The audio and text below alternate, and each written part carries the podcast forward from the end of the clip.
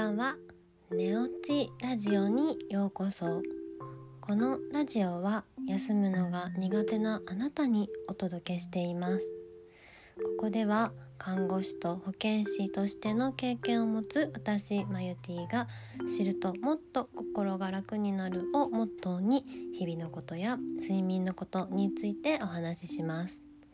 このラジオはあなたが寝る前に配信します。はい、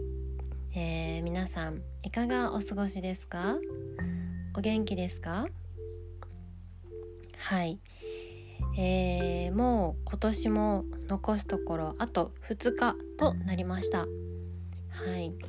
もう来年のこと2022年のことは皆さん目標は立てましたか？そもそも目標とかなんか立てない感じだったりもしますかね？うん。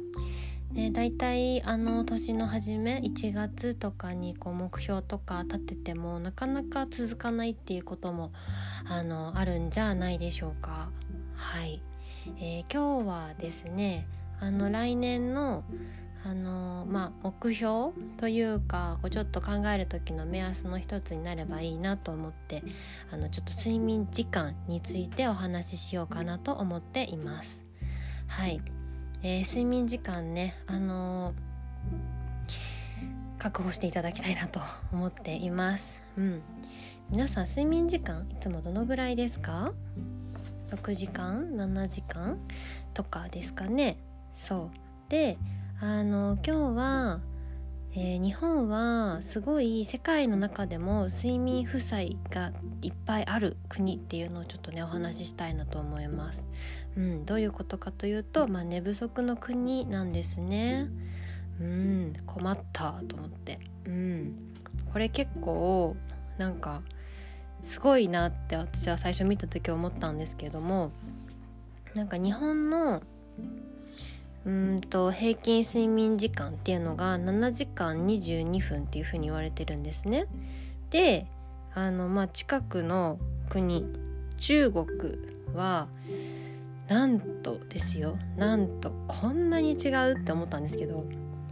えー、9時間2分らしいんですよ。え全然違うじゃんと思って。1時間半ぐらい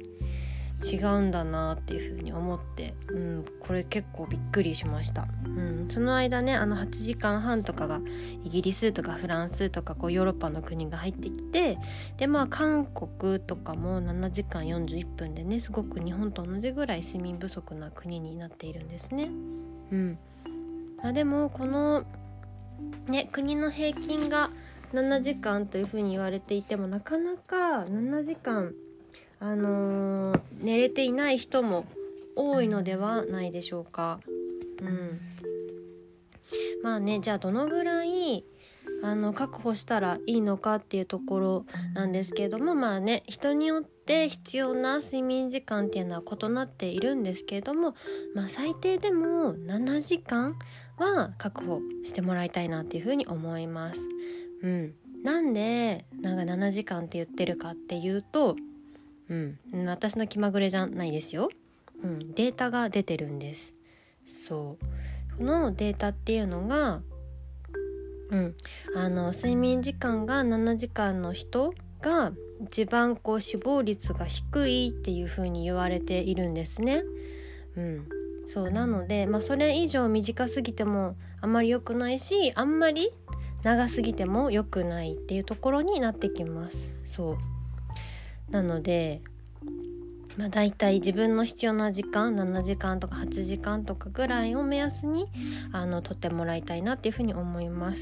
でまあすごい忙しくて7時間も取れないよっていう場合には、まあ、最低でも6時間は、うん、確保してもらった方がいいかなっていうふうに思います。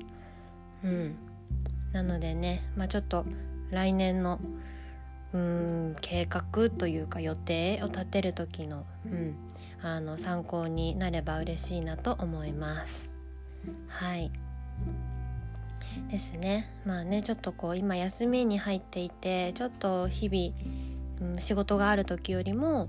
リラックスして過ごしている人も多いのかなっていうふうに思います。はい、ぜひね、あのー、休みの時はゆっくりと休んでもらえてたら嬉しいなっていうふうに思っています。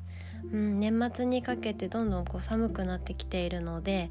あのー、ぜひね体調を崩さないようにお過ごしください。はい、えー、それではまた明日お会いしましょう。おやすみなさい。